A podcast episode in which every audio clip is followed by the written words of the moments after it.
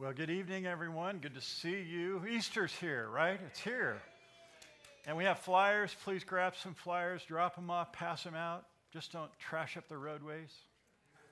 But if you have someone, invite them because, as I've said again and again, people really do want you to invite them. You, you'll be surprised. You'll say, Pastor, you're right. You just invite them to an Easter service and they'll come. And we have Good Friday, 7 o'clock uh, this Friday uh, p.m., by the way. And then Sunday morning, 6 a.m. So for those of you that want to come out in the dark, we'll be here. It'll, it'll be fun. A, a, resurrection service, you know, uh, just First Corinthians. Oh, I love the whole the whole thing. I, I, just get excited about it every year. So it should be a great time. If you want to be a, a participant in, in helping set up Saturday, you can sign up on the little sign up list as you leave the uh, exit tonight, you can just go sign your name up on one of the times. John's broken up the times. So you just work a couple hours on Saturday and help us out. We'd love to have you. Well, we're in uh, Numbers chapter 14 tonight. So let's open our Bibles there to Numbers chapter 14. It's been a, an exciting study thus far in this wonderful Old Testament book of Numbers, chapter 13. Uh, last week, we uh, found the, the children of Israel, the three million of them, have been right on the border of Canaan in a place called Kadesh Barnea. They've gone a few days travel. It's taken them a little bit of time because of their disobedience, but they've gone a few days travel. They got to the border and they sent spies in. Remember, they wanted spies, they wanted to check the land out. God uh, had not planned that, but allowed that. So they went in, and the 12 spies came back, one from each of the tribes. And they came back. 10 of them had the majority report, and their report was fear. Their report was unbelief. Their report was how, you know, why would God lead us here? Because we're going to die. There's giants in the land. We're like grasshoppers, as you recall, at the end of chapter 13. Now we come to chapter 14. And in chapter 14, it's really interesting because we get the consequence of their unbelief. And that's what I've titled this chapter. It's a long chapter, but uh, I'll spend some time in the beginning and then we'll, we'll really blast through the end. So we'll be able to get through it tonight. With that in mind and your Bibles open, let's ask God's blessing. Let's go to Him in a word of prayer. Father, we count it a privilege to gather together as your sons and daughters made righteous because of your Son, Jesus Christ. And we're grateful that tonight we can come and open our Bibles freely and worship you freely and openly. And I, I just pray, God, tonight as we read, that you'll reveal yourself to us. Touch those that are hurting, inspire those that are, are maybe bored a little bit. Cause us as your people to rise up and, and thank you for all that you've done. And may we just really relive and apply this history lesson tonight. We ask in Jesus' name. Amen. I'm just going to go through these verses and I'll make some application. There's a lot of really great stuff in here. Again, chapter 13 revealed the unbelief of the people. They have not believed, and now 10 of the 12 tribes, 10, come back with a report. And these guys, remember, represent the people, all the people in the tribe. So the majority of the people in Israel, the, these Hebrews, the majority of the children of Israel do not want to go into Canaan. They're afraid. They've allowed their unbelief and doubt to bring fear in their lives. They're not trusting the Lord. And all of these things that we're learning, we can apply, and I'll do that as we go through. But notice in verse 1, we find the rebellion in the camp. So all the congregation, they lifted up their voices and they cried, and the people wept that night.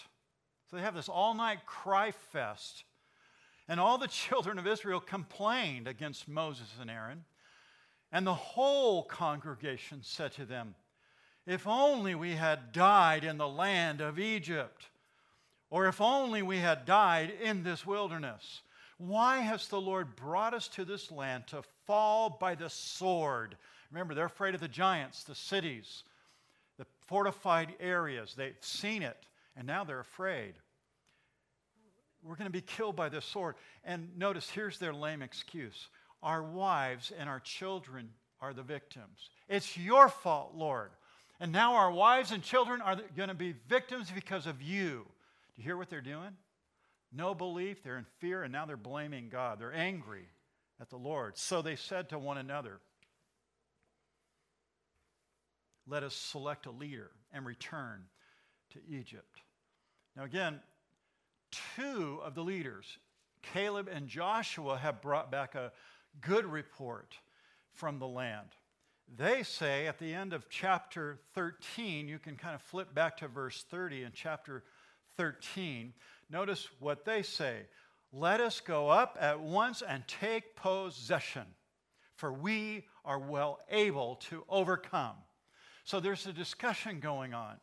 On one side, you have the majority, 10, saying, We can't do this. They're giants. Look at the fortified cities. Look at all their armament. We, we can't do this. And on the other side, you have Joshua and Caleb, these two mighty men of God. And whether it was Caleb or Joshua who said it, we don't know, but let us go up at once and take possession. We can do this.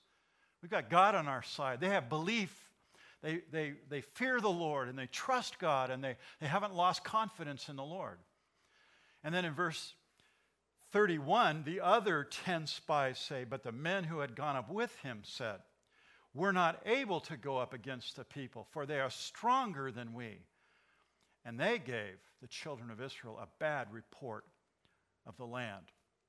So, the 12 tribes representing the people, 10 bad report, 2 good report.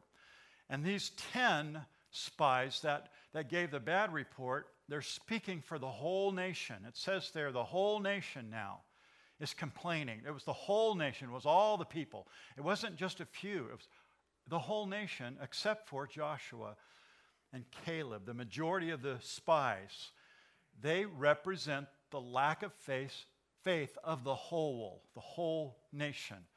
And again, remember that the spies going the, into the land was not God's plan. God's plan was for them to obey him. Here you are, you're at the, the I'm going to prepare you. I've prepared you, I've, I've set you in, in uh, uh, uh, order in terms of your tribes. I've set you in order in terms of a military army. I've, I've trained you this past year, and now you're ready. You're at the border, you're ready to go in. And they said, Well, we want to go see. Remember, I showed you that last week in Deuteronomy. We want to go see. And so Moses allows the people to send the spies in but that was not God's original plan. They didn't need to see the land or the people because God had already promised that they're going to prevail. And when, when you read those kinds of things and ask those kinds of questions, the thought that should come up in your heart is how often I have been given a, a road, a ministry, an opportunity to serve the Lord, but then I begin to ask questions and I begin to wonder can I do this? Am I strong enough, big enough, spiritual enough? Instead of just, God says, you need to do this for me. You just open your mouth, I'll fill it. You just take that step of faith and I'll lead you. And we, we, we step back as Christians. We don't ask our relative about Easter because we fear they're going to they're going to be offended by that. If God puts someone on your heart, you ask Him and invite Him to Easter, and you just watch God work. It's up to Him. It's up to the Lord to lead. You just let the Lord do that work. These people were afraid because of their unbelief. They had God and they had God's promise. God had promised to prosper them. I'm going to give you this land flowing with milk and honey. That was the promise given to Abraham, Isaac, and Jacob. And finally, they're at the border to realize the, the uh, promise that God had made. And instead of believing the promise and trusting in the promise, fear, fear built up in them. And so their bad report leads the whole nation into this rebellion. We're going to see the whole nation starts whining and complaining. And the whole, it wasn't just one or two people, it wasn't just the 10 spies. The whole nation is going to be complaining and rebelling now. Verse 3 Why has the Lord brought us to this land to fall by the sword that our wives and children should become victims? Would it not be better for us to return to Egypt? Again, they've only been out of Egypt for a year. And they don't recall all that they endured there the, the idols, the, the mistreatment. They were slaves. They were slaves in bondage. They were being whipped and, and they were working in mud pits making bricks. It was a horrible, horrible existence. But now they want to go back. They, they believe they'd be better off there. Why? Because they've lost their faith. They've left it. They've, the unbelief is a thief. They've turned away from God and His promises here. The people were weeping and mourning. Why? Here's the answer to that because it wasn't easy. They wanted the easy way, which should remind you of someone.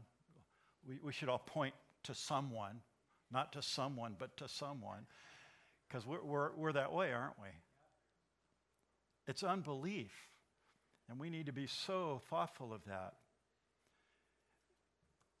If they would have trusted the Lord, they could have walked right across the border, taken possession of the land. But now they're weeping and wailing. Why? Because God didn't make it easy. God is going to require them to act on faith. They're going to have to believe in His promises and step forward to make progress in faith. But because it's not easy, because there's a trial, there's an adversity, there's a difficulty in life. Sound familiar? And every day as a believer every day. You know, God, when He saved you, He didn't say your life was going to be easy. He saved you for His purpose and His glory, and He uses you through trials, sickness, difficulties, hardships. He uses you for His good, or for your good, pardon me, and His glory. He has a purpose. Well, how could it be glorifying God if I go through a sickness? Well, my, this, your sickness might not be for you. Your sickness could be for the nurse. Your sickness could be for the doctor. Your sickness could be for the spouse, your children, your neighbor. It's not about you. See, it's the easy road. We, we always want the easy road. And then we, we complain God, why me? Why am I sick? Why don't I have the finances like, like that rich person you know, down the street? Why don't I have the Tesla? Why, why can't I buy an airplane? That's my complaint. Why can't I have, why can't I have these things that I want? Uh, you know, whining and, and becoming bitter. These people, notice what they did. They wept all night because it wasn't easy. Can I just suggest weeping, complaining, murmuring against that's a bad plan. It's a bad plan. Don't do that. Don't go there. But trust in the Lord. Depend on Him. Re- rely upon His promises. The Bible says that, says that trials and hardships in the Christian's life are allowed by God. Hebrews 12, notice this verse behind me. No chastening seems to be joyful for the present, but painful. Nevertheless, afterwards, it yields afterward after the hardship, after the illness, after the pain, after the valley. There's always something better. It's the, it's the, the silver lining, it's the day of ascension, it's the, the mountaintop experience. There's always an afterward, wouldn't you agree? We want to live on the afterwards, but God does not promise us easy. We got to go through valleys. That's where the fruit grows, that's where the ground is tilled and then we come out of the valley up onto the mountaintop. That's the believer's life. That's what's being portrayed here in the life of the children of Israel. We should expect through the difficulty, through the, the pain, like it says here in Hebrews, that afterwards there's going to be this yielding, this fruit that comes from the life of the believer who trusts in the living God. We should expect that. But these unfaithful Hebrews in number 14, they're weeping. We want to go back. We want, we want to go back to Egypt. Can you hear them saying that? And they're weeping all night long. If only we had died, the end of verse 2.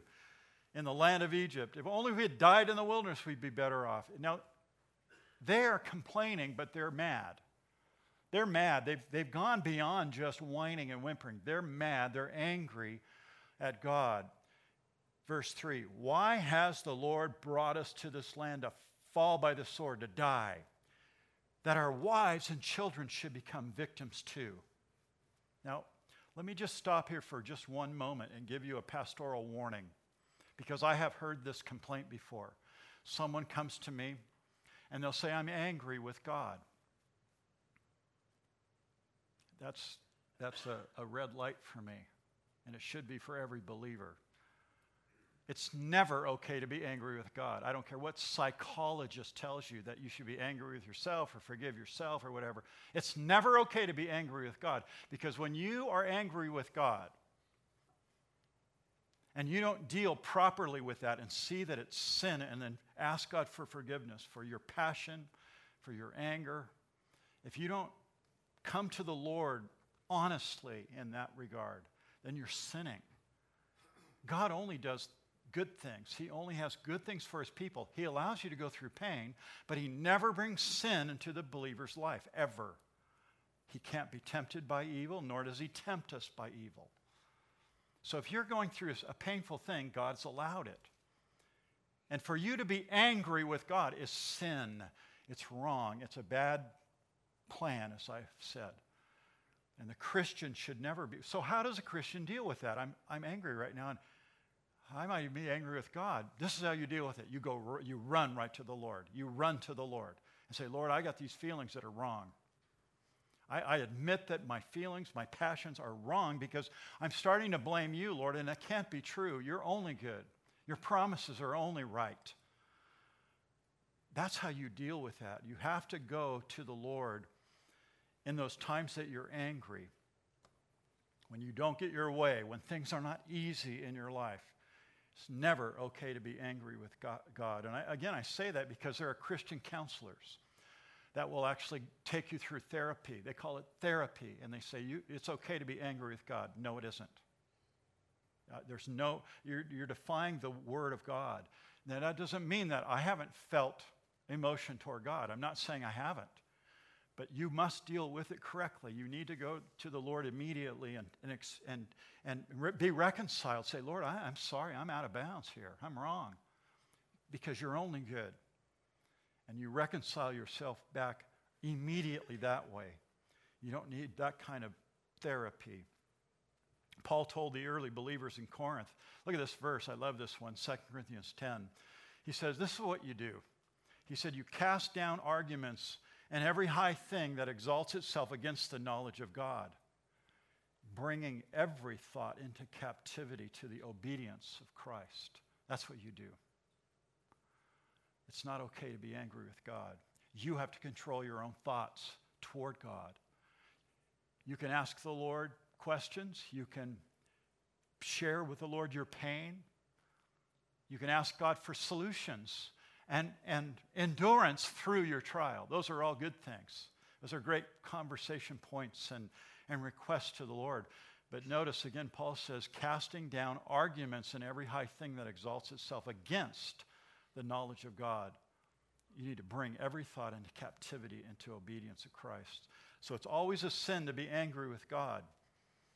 And, and as believers, we should never assume or imply that such feelings are are justified. We should never justify those kinds of feelings. We should go to the Lord, confess it as sin. Don't try to, to uh, candy coat it or justify it in any way. Look at verse 4 again. So they said to one another, Let's select another leader. It's pure rebellion. They're mad at God. They're going to they're going to choose someone else. They don't want God's plan, they don't want God's leaders. They don't even want God's land. They want to go back to Egypt. God promised them land, they don't even want it. That's, that's how rebellious they are this, this place in their lives. And then notice here in verse 5 the appeal to Joshua and Caleb. Then Moses and Aaron fell on their faces before the assembly of the congregation of the children of Israel, but Joshua, the son of Nun, Caleb, the son of Jephunneh, who were among those who had spied out the land tore their clothes. Again, Moses and Aaron are so shocked by this rebellion, they don't even say anything. They hear the rebellion, and there's a, a riot going on in the crowd. There's, these people are angry. And Moses and Aaron, they don't even say, Stop it. They don't say, Quiet down. They don't say, they just fall down and prostrate before the Lord and begin to pray. This is a, this is a very uh, important turning point for the children of Israel. This chapter really is a pivotal chapter in the uh, life of the children of Israel. It's the, the worst catastrophe. Even Moses, at the end of Deuteronomy, when he talks about his experience with his people, this was a colossal mistake in his vision, in his eyes. He, he actually reports it as a colossal mistake. And they spoke, verse 7, to all the congregation. So now it's Joshua and Caleb who are speaking to try to persuade the people. It, they spoke to them, saying, The land we passed through to spy out is an exceedingly good land. If the Lord delights in us, then he will bring us into the land and give it to us, a land which flows with milk and honey. Only do not rebel against the Lord nor fear the people in the land, for they are our bread. We're going to eat them for lunch. I love the, the, the passion of Caleb. I just I love what he's saying here, and even Joshua. Not sure again who said it, but it, I think they're both behind it, the words there. Their protection has departed from them, and the Lord is with us. Do not fear them. So Joshua and Caleb stand up and they tell the people, don't forget the promises of God. This is God's promised land. Don't leave it. God is with us. God is going to lead us through this. So they make this appeal. And they say, don't let your rebellion rule in this case here. So again, their rebellion, their whining, their fear as a people, these 10 spies and the whole nation of Israel, it all is a result of the unbelief in their heart. They're not trusting the Lord. They're not believing God. They're not walking by faith or living by faith. They're living by their own feeling and they're living by their own sight. And now they've sinned and rebelled against the Lord. Now, notice in verse 10, two amazing responses here. This is one verse is packed here. And all the congregation said, Stone them. Look at that. Who are they talking to? Joshua and Caleb. Stone them. Now the glory of the Lord appeared in the tabernacle of meeting before all the children of Israel. So, first, the first response we see here in, in verse 10 is a hatred for Caleb and Joshua. The people hate them because they're speaking the truth, which happens to prophet after prophet after prophet in the Bible, even Jesus Christ. Speaking the truth for God is a challenge to the God hater. And it's just revealing who these people are because they want to kill Caleb for saying, We can do this. We can take these people, these giants. They're, they're, we're going to eat them for lunch. They're our bread. And the people pick up stones. They want to stone them there. They're so mad at God. They're going to take out their hatred on Caleb and on Joshua. They're rebellious. They're unbelievers. They're, they're unfaithful. Again, I have a note here warning.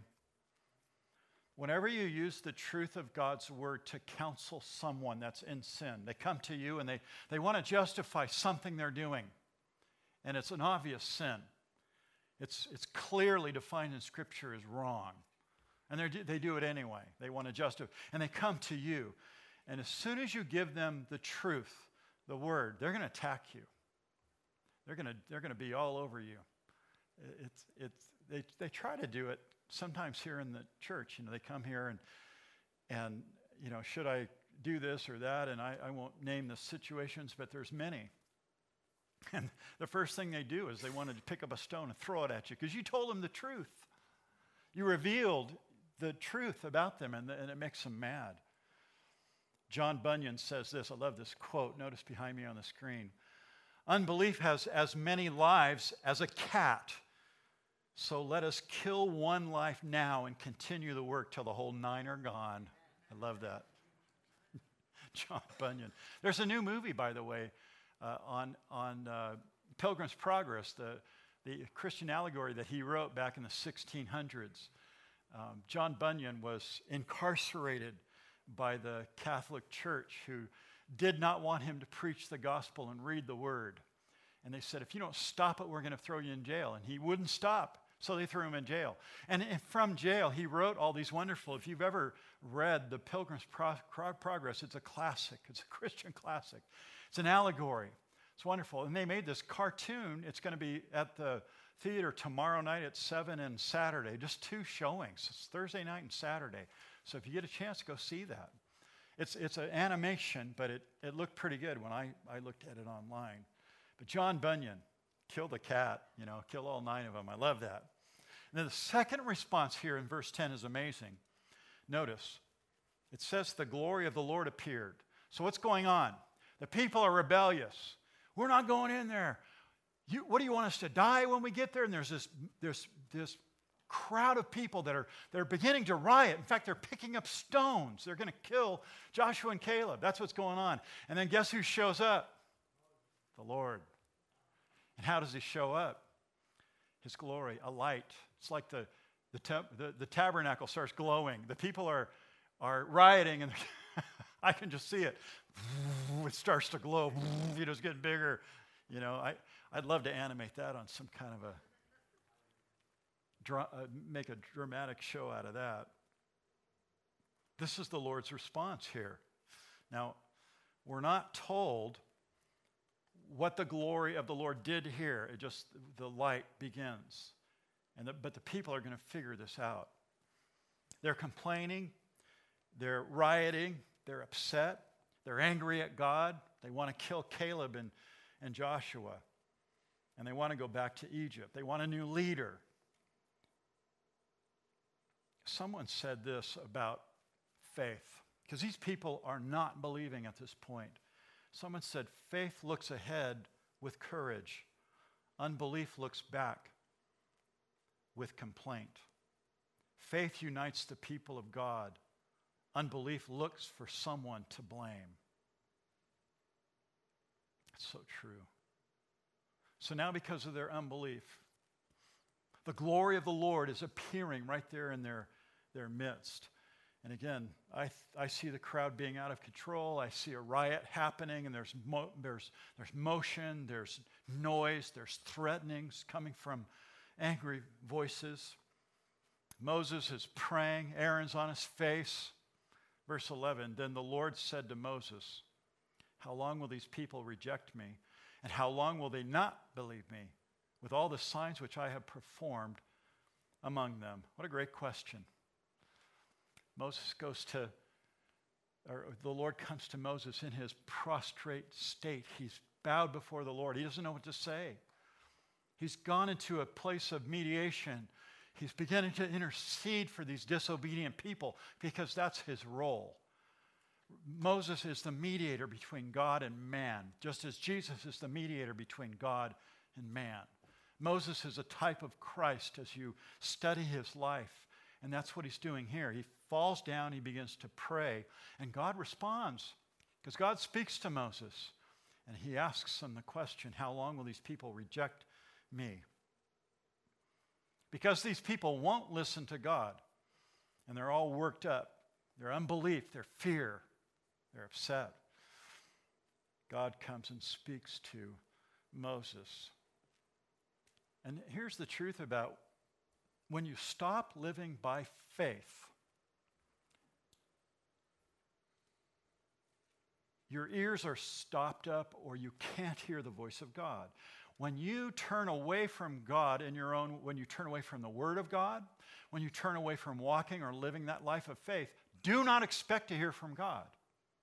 These people are so upset. They're so angry. They're not hearing from God.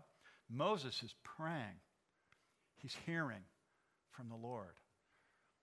I think it's, it's, a tail, tail sign in my life, in my experience, that when I'm in a place of just rejecting the counsel of the Lord, I just don't hear his voice.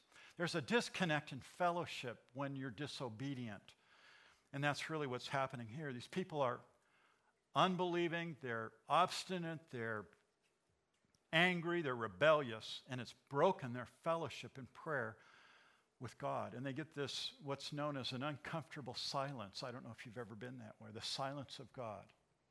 When you call out to Him and you don't hear anything. It, it's not always a result of your disobedience, but it's uncomfortable not to hear from the Lord. That's when I, I go right to the Bible. I open the Matthew 4, 5, and 6, and I read, read, read, read, read, because I want to hear the voice of the Lord. I love the Word, and that helps me to reconnect with God. These people reject God and his servants. Moses, they've rejected Aaron, they've rejected Joshua, they've rejected Caleb. The question is do they really expect God to lead them or guide them at all? No, they, they, they don't even go to God. They want to pick their own leader now. They want to bail on Aaron and Moses and they want to pick their own leader. So God says to Moses, How long will these people reject me? And then verse 12 I will strike them with a pestilence and disinherit them, and I will make you, Moses, a nation greater and mightier than they. That's, that's pretty heady stuff for Moses. I mean, think about Moses. Well, yeah, yeah, I am, I am pretty right on. I, I deserve to be, these, they, they are disobedient and obstinate, but not Moses. We don't get this from Moses because Moses is a very humble and a very righteous man. I love that about Moses. This is one of the, the examples of how humble Moses was. He could have taken charge from that moment on, said, Hey, what, who cares about Abraham, Isaac, and Jacob? I'm Moses. God speaks to me on the mountain. I, see, I, I speak to God face to face. I hear his voice. I'm special.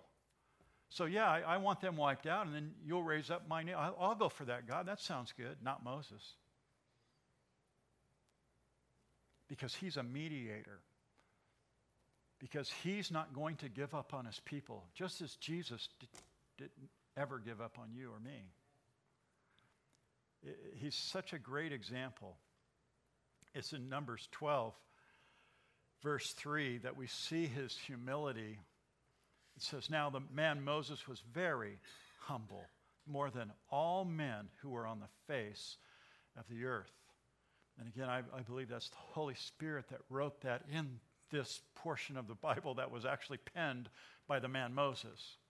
I don't believe he wrote that himself. I believe that was God's statement about Moses. Moses doesn't defend himself against his brother and sister's attack. If you recall, that's what chapter 12 is all about. Aaron and Miriam come and say, you know, what about that woman you just married? And how come you're listening to her and not us? And we're more important. Remember that whole debate. But Moses was humble. He didn't defend any of that stuff. He allowed God to put him in that place of leadership. He didn't defend himself against these attacks. And so God defends Moses. He says, I speak to Moses face to face. I sp- spoke to Moses on the mountain back in chapter 12. And now Moses shows his true heart of humility. That's what we see here. And Moses mediates for the people. My next point here. The three things about this mediation or intercessory prayer that I want to point out, I'll go quickly here. Beginning in verse 13, it's all about God's glory. And Moses said to the Lord, Then the Egyptians will hear it. For by your might you brought these people up from among them, and they will tell it to the inhabitants of the land. They have heard that you, Lord, are among these people, that you, Lord, are seen face to face, and your cloud stands above them. And you go before them in a pillar of cloud by day and a pillar of fire by night. So Moses says, Not so, Lord. I, am not the one. These are your people, and you protected them, and you've watched after them, and you're leading and you're guiding them. Verse 15 Now, if you kill these people as one man, then all the nations which have heard of your fame will speak, saying, Because the Lord was not able to bring this people into the land which he swore to give them, therefore he killed them in the wilderness and they'll scoff and they'll laugh. Mo- Moses is really concerned with the glory of God here. Can you see that? He's concerned with God's glory. He said, Not so, Lord. You've proven yourself faithful. And if you kill these people here, then all the nations around, they won't know of your glory. This is you, this is all about you and your power.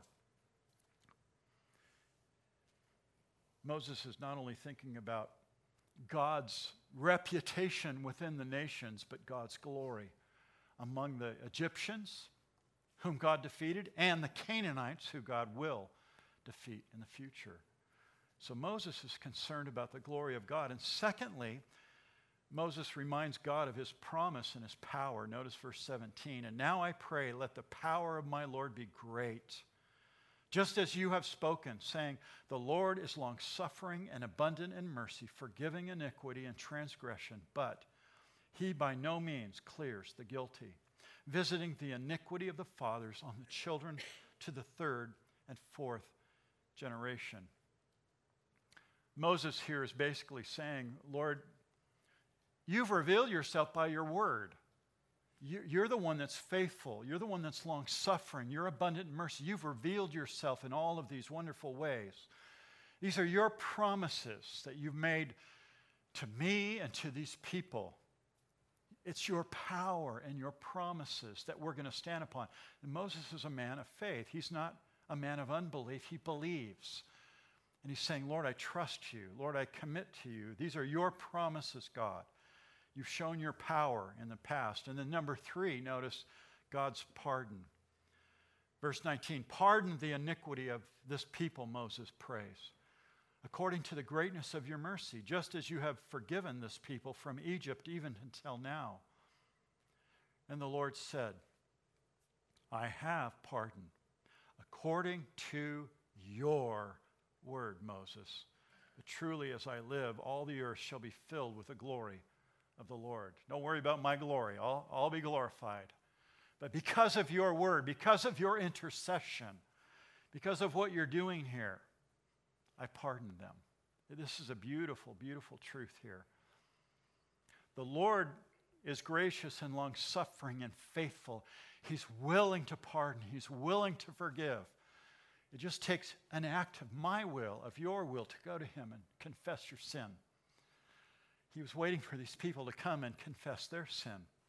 But the beautiful picture here is, is of a mediator, of an intercessor. Moses now is the intercessor. And he's come between a, a rebellious people that want to murder Caleb and Joshua. And he's saying, Pardon them. You're long suffering, God. And it's your power that's brought us this far. So Moses becomes a type of Christ. He, in the Old Testament, is a type. He typifies Jesus in what he does, primarily as a mediator. He's a prophet, but he's also this mediator or intercessor. He intercedes for the people and prays for the people here. So he's a picture of the work of Christ, except Christ's work, as we know, is even better. Not only does God intercede for the people, but God in Christ goes to the cross and dies there with your sin and with mine. He paid the penalty. Moses couldn't do it. All Moses could do would, would mediate. Jesus not only mediates, but he takes our sin upon him and he went to the cross. We're going to celebrate that Friday night. It's a glorious truth.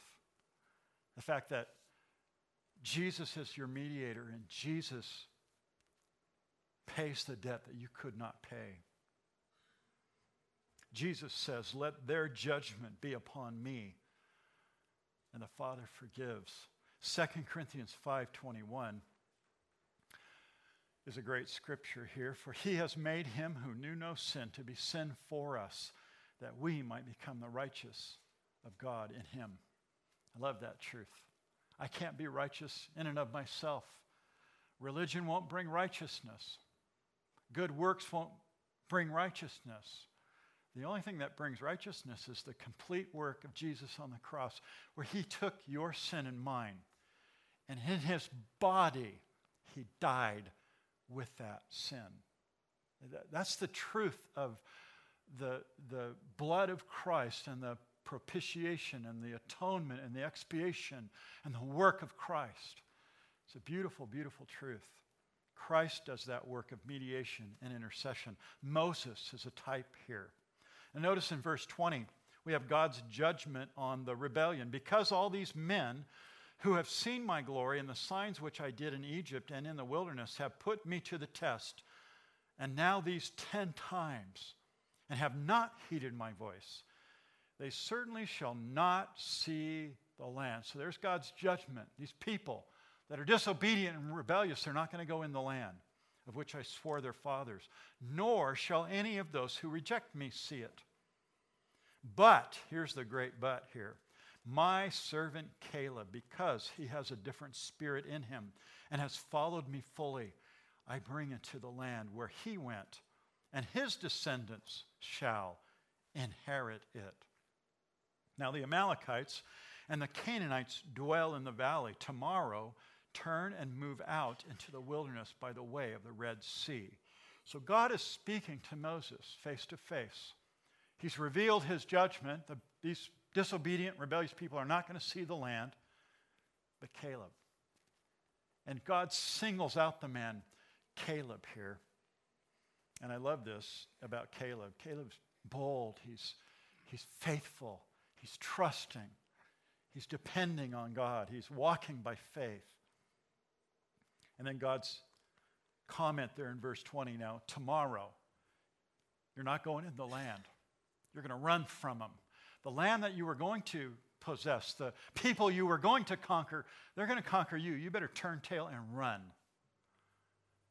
Because you're going to spend 40 years until this generation is dead. God's pardon was for those people right then and there. So the wrath of God didn't come down and just wipe them out in a, in a minute. So God pardoned them, but now they're going to die in the wilderness. They're going to get what they wanted, right? They didn't want to go into the land. They wanted to go back to Egypt. They're going to go on. They're going to go back to Egypt, and on the way back toward Egypt, they're going to die in the desert. That's their judgment against those people. Verse 26 And the Lord spoke to Moses and Aaron, saying, How long shall I bear with the evil congregation who complain against me? I have heard the complaints which the children of Israel make against me. Say to them, As I live, says the Lord, just as you have spoken in my hearing, so I will do to you the carcasses of you who have complained against me shall fall in this wilderness. All of you who were numbered, according to your entire number, from 20 years old and above. Except, I love this, for Caleb the son of Jephunneh and Joshua the son of Nun, you shall by no means enter the land which I swore I would make you dwell in. Again, the men of faith are the only exceptions here. And then the younger, 20 and below. Everyone else, 20 and above, are going to perish in the desert. And then verse 31 But your little ones, whom you said, this is a reference back to verse 3. The little ones you said would be victims, I'm going to bring them in. I'll show you how, how evil I am. You guys think I'm evil? I'm going to kill your little ones? That's what they accuse God of. Remember, they're angry and accusing God of that?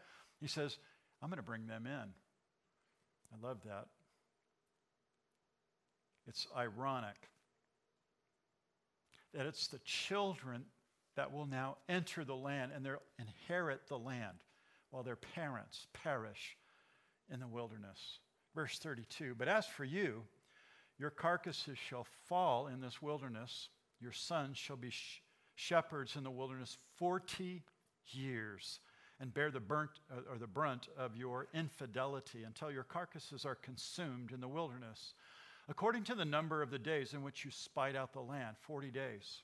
For each day you shall bear your guilt one year namely 40 years and you shall know my rejection. I the Lord have spoken this. I will surely do to all this evil congregation who are gathered together against me.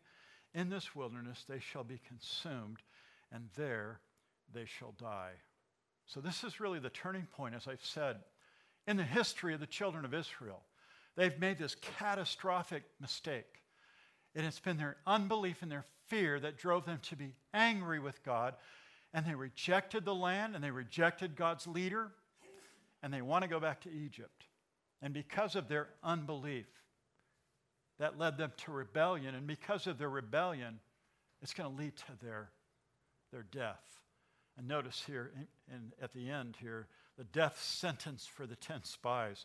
Now, the men whom Moses sent to spy out the land, who returned and made all the congregation complain against him by bringing a bad report in the land, those very men who brought the evil report about the land died by the plague before the Lord. So they something happened and they died right away. But Joshua, the son of Nun, Caleb, the son of Jephunneh, they remained alive, and the men who went to spy out the land.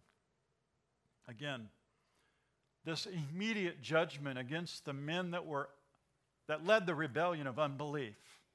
We can't go in there, the giants, we're grasshoppers.